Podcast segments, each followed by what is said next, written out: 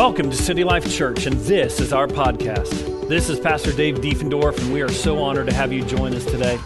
Our passion is to help you discover who God is, grow in the likeness of Jesus, and lead well in this generation.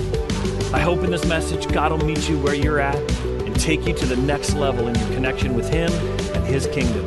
Enjoy the message. All right, all right. Good morning. Morning, morning. Well, we're going to wrap up We've been walking through uh, the Gospel of Mark.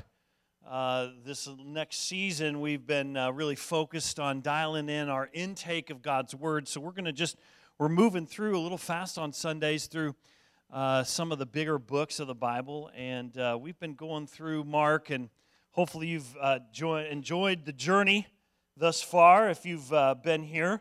but if it's your first Sunday, let me do a little recap on uh, what we've covered thus far. Uh, Mark is a traveler with uh, Peter. He is uh, kind of Peter's scribe, the Apostle Peter. And um, so Mark writes this gospel, and it begins with this big declaration. In the beginning was Jesus, the Messiah, the Son of God. And it's this big, big claim right at the first sentence of his book that re- the rest of the book is going to support that very claim that Jesus is the Messiah, the Son of God. And we kind of dove in uh, early on. We see John the Baptist saying, This is the one who I may baptize in water, but he is the one that's going to baptize people in the Holy Spirit. We saw Jesus walking around taking authority not only over demons, not only over nature, but even the religious elite that were more beholden to the traditions of men than God Himself. And then we saw in the middle of Mark's book this revelation, this revealing, not only of Peter, but on the Mount of Transfiguration, this revealing that Jesus is indeed the Son of God, this long awaited Messiah prophesied through the nation of Israel, God's chosen people, that this Son of God would come to redeem all of mankind, not just the nation of Israel, but all the nations. And then he goes on and he begins to just uh, show some stories about Jesus' authority that it's a lot different than that of the world. His authority is that of reflecting the kingdom of heaven, the culture, values of heaven. Jesus came down to instill on planet Earth. And that mankind has a lot different form of authority. Usually, that form of authority comes in the form of fear, coercion, manipulation, uh, force. And uh, I think that we've been familiar with that kind of worldly way of leading. But Jesus' kingdom is much different. And then he turns his face to Jerusalem and uh, he tosses some tables into the temple. He has a last meal with his disciples, and he's just been betrayed by Judas. And that's where we pick up our story. Let's pray. Lord God, thank you so much for your word. God, in the chaos and the storm of life, Father, I pray that we would find our anchor in you and your word this morning. And Father, oh, I pray that you would open up our ears to hear and open up our hearts to receive from you. In Jesus' name, amen. Amen. Well, we're picking up in Mark 14, uh, verse 53, where Jesus has just been betrayed by Judas and he's handed over to these religious elite. And they have a trial for Jesus in the middle of the night. It was an illegitimate trial. They didn't uh, bring the, all the religious uh, uh, leaders or council, they just brought certain select uh, leaders and uh, scribes and Pharisees to the head uh, chief priest's house. And they have this trial in the middle of the night over Jesus. And uh, in this trial, uh, th- over the night, Peter's hanging outside. And uh, Peter, who we've, we've seen thus far, is one of Jesus' primary disciples.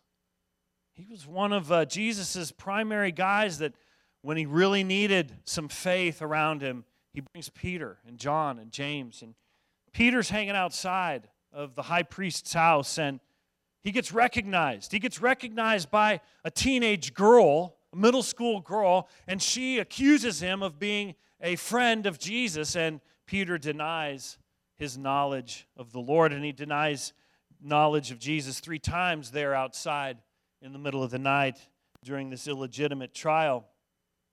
And then after this sham trial, in the middle of the night, the leading priests bring Jesus to Pilate, the chief Roman authority over Jerusalem. Now, these priests are quite diabolical. See, Pilate had a little bit of a history in Jerusalem. In 26 AD, Pilate enters into Jerusalem when he first gets appointed to be magistrate over Jerusalem. Pilate comes in with his uh, Roman uh, cohort, at least 600 soldiers, and they march into Jerusalem with their big Roman standards and their big SPQRs and uh, the images of Caesar. And he comes into Jerusalem, and it causes a massive stir in Jerusalem. And the religious leaders write a letter to Tiberius Caesar, that was Caesar at the time, and says, Hey, he's bringing idols into our city and Tiberius Caesar actually sides with the Jews and writes a letter of rebuke to Pilate saying, Stop stirring up intentionally the Jews. And then a couple years later, Pilate in 28 AD, uh, he, he uh, puts up, now when he comes into the city, he doesn't stay in Jerusalem all year round, but he comes into Jerusalem around Passover, and that's the, around the time that we're in right now. And so he comes and he gets to stay at Herod's temple, Herod's palace. Herod moves out, and who's supposed to be the king of the Jews at the time, he moves out once a year, and a Pilate comes in and takes over his residence for a few weeks. And when he did that in 28 AD, he put up pictures of Caesar and placards all over Herod's palace, which was seen in the Jewish eyes as somewhat sacred ground. And Pilate again was goading and prodding the Jewish people. And they too, again, wrote a letter to Tiberius Caesar, and he wrote a, a rebuke again. He's like, Stop it. And so now Pilate's faced with another testy situation. Um, he's in another bind with the Jews, and they've diabolically put Pilate in this position. You better appease us or we'll go over your head again. So Pilate speaks with Jesus face to face and was amazed at his response, both to him and to his accusers. And Pilate knows that Jesus is innocent. Pilate's Passover tradition, it seems, as we, we look in the scriptures, that, that Pilate, uh, one, when he comes into town to kind of maybe appease, maybe Maybe so they don't write back to Tiberius Caesar again, he would release a prisoner once a year of the people's choosing. And again, this would just be from a leader standpoint, this is again to just appease the masses, just kind of maybe give them what they want. And so he gives the people an option whether to release Jesus, the one who he claims is innocent, or Barabbas, who was a, re, uh, a, a revolutionary and so the same crowd yelling Hosanna in the highest the week earlier, the same crowd turns and the leading priests get the crowd to start chanting, Crucify him! Crucify him! Mark 15, 14 says, And Pilate said to them, Why? What evil has he done? But they shouted all the more, Crucify him! And so Pilate, wishing to satisfy the crowd, released for them Barabbas and having scourged Jesus, he delivered him to be crucified. Now, what we gather from that scripture there is that Pilate had already had Jesus scourged before he presented him before the crowd. See how the jurisdiction went is that if, if the Jews had a criminal in their possession, they had first to bring him to Pilate. Pilate would hear a case, and if it was legitimate, he'd toss it back to Herod. And so that's what happens to Jesus. He gets first presented to Pilate, then he moves he gets kicked over to Herod. Herod gets kicks him back to Pilate, and Pilate has him scourged before he presents Jesus to the crowd one final time. Maybe thinking that if I scourge him, if I if I show him in a pitiful state, maybe if I could then present this innocent man, they would finally have compassion and I could release him. In Luke 23, Pilate says that I will therefore punish him and release him. That was his full intention. Maybe that the people would finally have compassion on this one they are so intent on crucifying. The religious elite wanted Jesus crucified. It wasn't about politics, it wasn't about the social order. They were of the kingdom of darkness belonging to Satan, though they pretended to belong to God. The Jews condemned God's son because he was God's son. And so Pilate has Jesus scourged, which, uh, if you've ever seen The Passion of the Christ, is probably the greatest representation of what scourging looks like. Uh, they would tie a person over a table or over a, a mound, and uh, they would take a whip with uh, bone and broken glass and metal that were tied at the very ends of this whip. And two people would trade off lashes. And as that lash would land on the prisoner, the, you know, the criminal's back, as they pulled away, it would just tear off the flesh. And Jesus got 39 lashes. By the law of the Jews, you couldn't, or the law of Romans, you couldn't receive 40 lashes because 40 would cause death. So let's just do 39, right?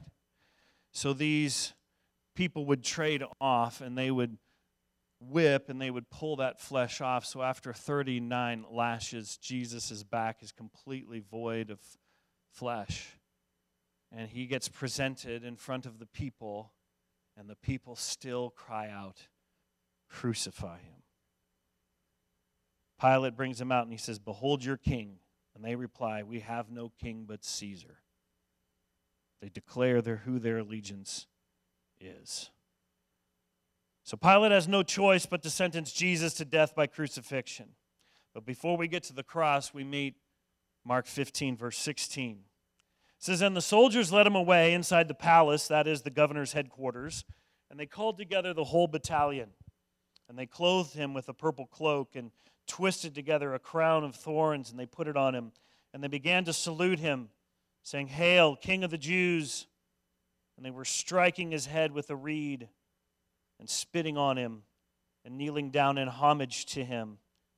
And when they had mocked him and they had stripped him of the purple cloak and his own clothes and put his own clothes on him, and they led him out to crucify him. And they compelled a passerby, Simon of Cyrene, who was coming in from the country, the father of Alexander and Rufus, to carry the cross. Now, these host of soldiers, these cohort, again, there were about 600 of them that were charged to watch over Jesus. And we find a soldier's parody these 600 soldiers were assigned to guard him until the final verdict is set. He was not in prison where he should be. They, we find him in the palace getting mocked and abused by these soldiers. These soldiers who whipped him wanted more. They dressed him up in purple, and there was two accounts. Now, the soldiers, uh, Praetorian guards, um, uh, had a robe, and that robe was usually colored red. And in one account, the, they covered him in a red robe, but in this account, he's purple. Uh, well, after years of usage on the, uh, in the dirt out in the desert, uh, that red would slowly kind of darken and turn a dark red, almost looking purple. And they put this robe on Jesus as a mock, as a mock that he's a king. And Mark, as well as the other gospel writers, focus on the abuse of Jesus, this innocent man Look at the mockery. Look at the scorn. Look at the disdain over this innocent man. And it points to true guilt as, as he tells the story. The true guilt begins to be not on Jesus, but actually on his accusers and his punishers. And it's all summed up there at 18 and 19. All hail, King. All hail, King of the Jews kneeling and bowing for him. It's such a graphic picture of what these soldiers are doing to the God of all creation. The Romans hated the Jews, and the Jews hated the Romans. The king of the Jews. So Pilate, being now forced in this position, being forced to kind of either I better crucify Jesus or it's going to get reported back for the third time, maybe a third time, third strike, and I'm out with Caesar. He kind of gets one kind of shot in again, and he puts on Jesus' cross, King of the Jews, one last rib to say, Here's your king. Mark 15, 20, it says, And they led him out to crucify him, and they compelled a passerby, Simon of Cyrene, who was coming to him from the coming in from the country, of the father of Alexander and Rufus to carry the cross. I just thought it was so interesting to kind of pull this out. This is just the stranger's providence. A stranger appears out of nowhere. The victims of crucifixion would have to carry their own cross to the place of their crucifixion. But this Simon of Cyrene, he's a Jew from Tripoli or Libya, as we would know. And uh, he's just come in from the country. He's coming in for Passover. He's a Jew, and he gets called, asked by Rome, Roman soldier, to carry Jesus' cross. He's got no choice.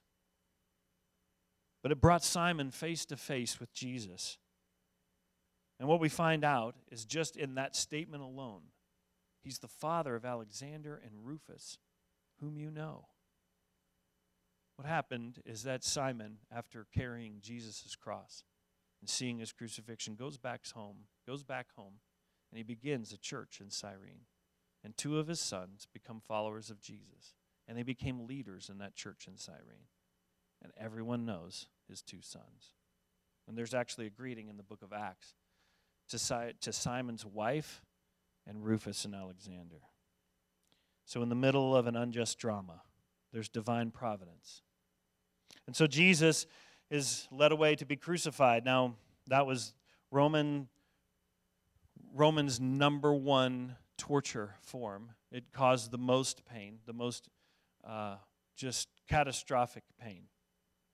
And I think we're all pretty familiar with how it technically works. A nail would be put into your wrist, not your hands, because it would fall, uh, go out your fingers. The nail would be secured right at the base of your wrist, and one nail that would secure both feet into the cross. And if you once you were on there, if you wanted to breathe, you had have to push yourself up on that nail and pull in on these two nails to breathe in once. And so, a person who's crucified, if they want to live much longer, would have to keep that up until they couldn't keep it up any longer. That is crucifixion. And so Jesus is crucified, horrifying. One can only conclude this is one of the most horrendous forms of to- torture known to man. But it wasn't the physical suffering that made him in anguish. It was drinking the cup of God's wrath against sinners in whom he is the substitute for all mankind. Lest we get caught up in the physical suffering, what happened to Jesus was not unique. 300,000 endured the same physical pain as he. But right at the time that he's crucified, which by Mark's account was right at 3 p.m., right before Passover, which tradition tells us that right before Passover, the chief priest would sacrifice the scapegoat lamb at 3 p.m., right before Passover. And that's the very time that Jesus gives up his spirit. He is the true Passover lamb, come to bring forgiveness and freedom for all mankind. Mark 15, 38, and it says, When this happened, the curtain of the temple was torn in two from top to bottom. It was a curtain that separated the Holy of Holies to the holy place. Uh, this was where the Ark of the Covenant was kept. This was a five ton tapestry that separated these, these two places. And when Jesus was crucified, it says the sun darkened, and that veil from top to bottom was torn in two. Then it says, and that when the centurion who stood facing him saw that in this way he breathed his last, he said, Truly, this man was the Son of God. It's the most surprising claim of maybe the whole story that Mark's written.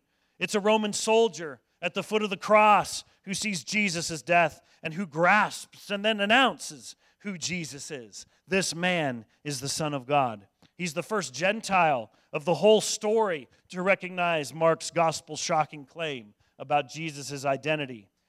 It is that he's the crucified Son of God who is the Messiah, Jesus of Nazareth, who's died for his friends as well as his enemies. After this, Jesus' body is placed in a tomb, and on the first day of the new week, on a Sunday, two women from his disciples come to the tomb and they discover that the stone was rolled away and that the tomb is empty. But they find an angelic man waiting for them, and he informs them that Jesus isn't here, that he's risen from the dead. And he orders these two women to go and tell this good news to the other disciples that Jesus is alive and that he'll meet them back up in Galilee. And the women are freaked out. And in Mark 16, verse 8, Mark says that they fled from the tomb in terror, telling no one, for they were afraid.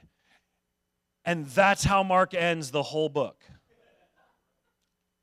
That's Mark's ending. Now, you can see, if you look at your Bible, you'll see that there's a little bit more added to the Gospel of Mark.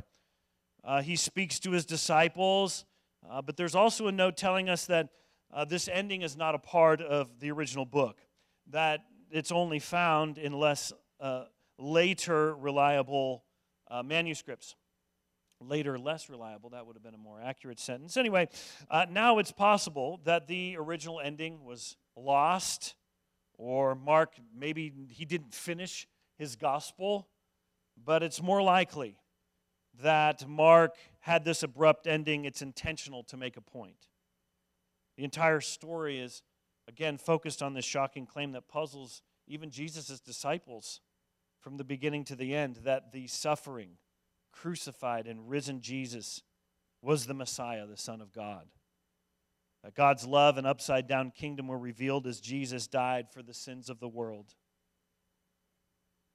So this story ends without closure. And it forces us, the readers, to grapple with the very strange and scandalous claim of Jesus. Are you going to run away like the disciples? Or are you going to recognize Jesus as your king and redeemer and go tell the good news? Only you can answer that question. And upon hearing this divine offer from God, which it seems too simple, upon reading this story of Mark, it seems too simple, but it also seems beyond marvelously wondrous that God, in His mercy and His compassion, sent mankind a Redeemer a redeemer that man could not get, a trap man could not get out of, his own brokenness. And no matter how he desires to be like God, he finds his own brokenness at the end of every road. You cannot write a more tragic story. It's the aggregation of everything people are afraid of. There was no death more painful, slow, and agonizing by suffocation, dehydration, and exposure. But the real pain, that wasn't just the real pain. You, pain, you know it's coming. Plus, your best friend betrays you. Plus, your people turn on you. Plus, you're led by a tyrant that doubts truth. Plus, you're a victim of the Roman Empire. Plus, you're completely innocent. Plus, everyone knows it. Plus, they release a prisoner everyone knows is guilty. All for what? Not only to go through every possible human emotion there can be, but from Mark's testimony of Jesus, Jesus came to free mankind from the dominion of darkness and to bring them into the kingdom of God, to see humanity made whole again, to be redeemed from the universal sickness of sin, and to defeat the works of the enemy and to give people eternal, infinite, abundant life, a life that you were and I were made to live in. And you may ask, you mean to say he can overcome my background? Yeah, all of it.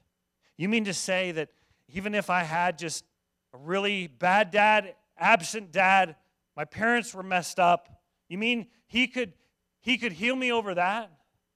Yeah, completely. Can make you whole. Because what you get is the best father in the universe who fathers you, no matter what your background, no matter what your earthly parents did, you get the greatest father on the known to man.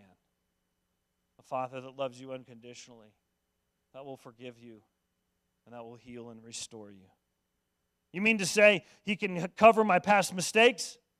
The ones that when I really think about it, if I really think about it, these are the ones I don't want to think about, but when I'm forced to think about it, makes me run away in shame and guilt. You mean he can heal me over that? Yeah, he can heal you over that. You mean your hurt and betray, betrayal and pain? Yeah, he can restore you. That is what the gospel is all about. You mean the powerlessness when I'm faced with temptation? Yeah, he wants to put a rod of steel in your backbone and give you identity and call you out into the man or woman he's made you to be. God desires for you to walk in and fully experience the life he made you for. But it's giving up your life for his life. And usually it comes when we're finally at the end of our own life where we realize how many people we've hurt, how many dead ends that we've, how many promises we've made to ourselves that we've broken, and only we know how many promises we've broken to our own heart. But Jesus comes in and says, Son, daughter, let me make you whole. Stop fighting like an orphan and let me bring you into my family so I can shepherd you, so I can parent you and love you. But this last one little bit here, may we walk well in the light of God and His truth, and may we be carriers of His good news. Amen. May we be carriers of His good news to people around us. Now, this is the final nugget. You and I need courage. In this generation, in this hour, what this world needs is God's people to walk and live with courage. And I was drawn to this verse, Acts 4, this this prayer of the church as it was just starting, as it was going out into this dark Roman culture that was so pagan, it's very hard for our mind to comprehend. So sexually licentious, we're just getting a small little taste of what Rome was actually fully like. And here's the church's cry and prayer. Acts 4:29 and now Lord Look upon their threats and grant to your servants to continue to speak your word with all boldness, while you stretch out your hand to heal, and signs and wonders are performed through the name of your holy servant Jesus. And when they had prayed, the place in which they were gathered together was shaken, and they were all filled with the Holy Spirit, and continued to speak the word of God with boldness. Man, may we be a church of God's people who's just clothed in boldness clothed in life, clothed in love, not self righteous judgment, not just, but with a heart of a servant. The heart that carries Jesus' authority, authority that different than that of the world, authority of that of heaven. And that's my prayer is that, man, every person that comes into this house, that they would be trained and equipped to be God's son or daughter, walking in the authority that Jesus died for you to walk in. And so let us be men and women that God can rely on. I want to be a person that God can rely on, not the one that's just kind of constantly cleaning up their act. Just like, oh man, I'm just now in the mud, now in the mud, now in the mud. Man, God, another week in the mud. Man, just another week. It's like, would you stop loving the mud? Stop. Oh man, the next three weeks, this next series coming up, man, it's going to be fire. But we're going to be looking at just the value of the world versus the value of the kingdom. Oh, it's just going to be good. But anyway, so let us just let our heart reflect this of the church in Acts there. God, give us your courage while God confirms his word with signs and wonders, things we couldn't do on our own, that God would get the glory. Amen? Let's pray. Lord Jesus, thank you so much for your gospel.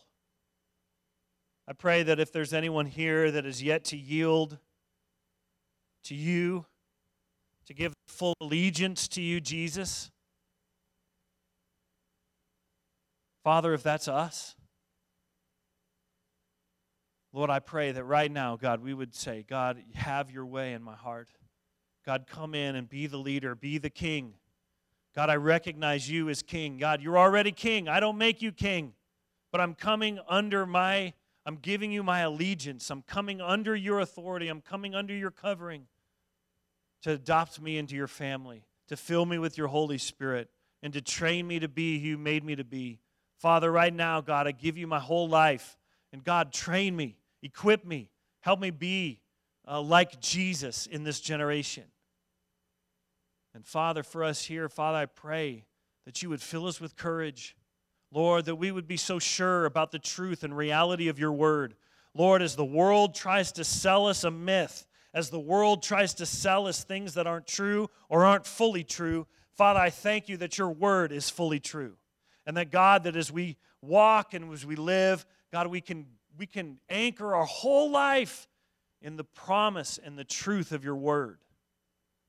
Lord God, thank you for the movement of your Holy Spirit, God, that gives us courage, that moves on your behalf upon your children, Father, for your purpose. And so, Father, I pray the Lord as we leave here, God, that you would clothe us with courage. Clothe us with courage in Jesus' name. Father, thank you for this people. Thank you for your church here in the city. Lord, beyond this community, God, thank you for the Big C church in this city. Father, Lord, I pray that you would help raise up just mighty men and women in this city that would reflect you, that would reflect your culture and your kingdom values. Father, I pray, Lord, and thank you that it begins in our homes.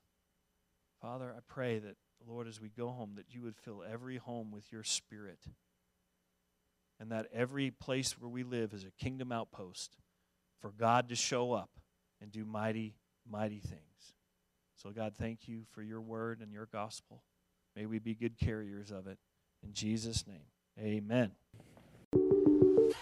Well, we hope this message has inspired you and challenged you to be the man or woman He's called you to be now and to see His kingdom grow in every area and arena of life. God is with you more than you know. For more information about our community here in Kansas City, please visit us online at citylifekc.org, and we'll see you next time on the City Life Podcast.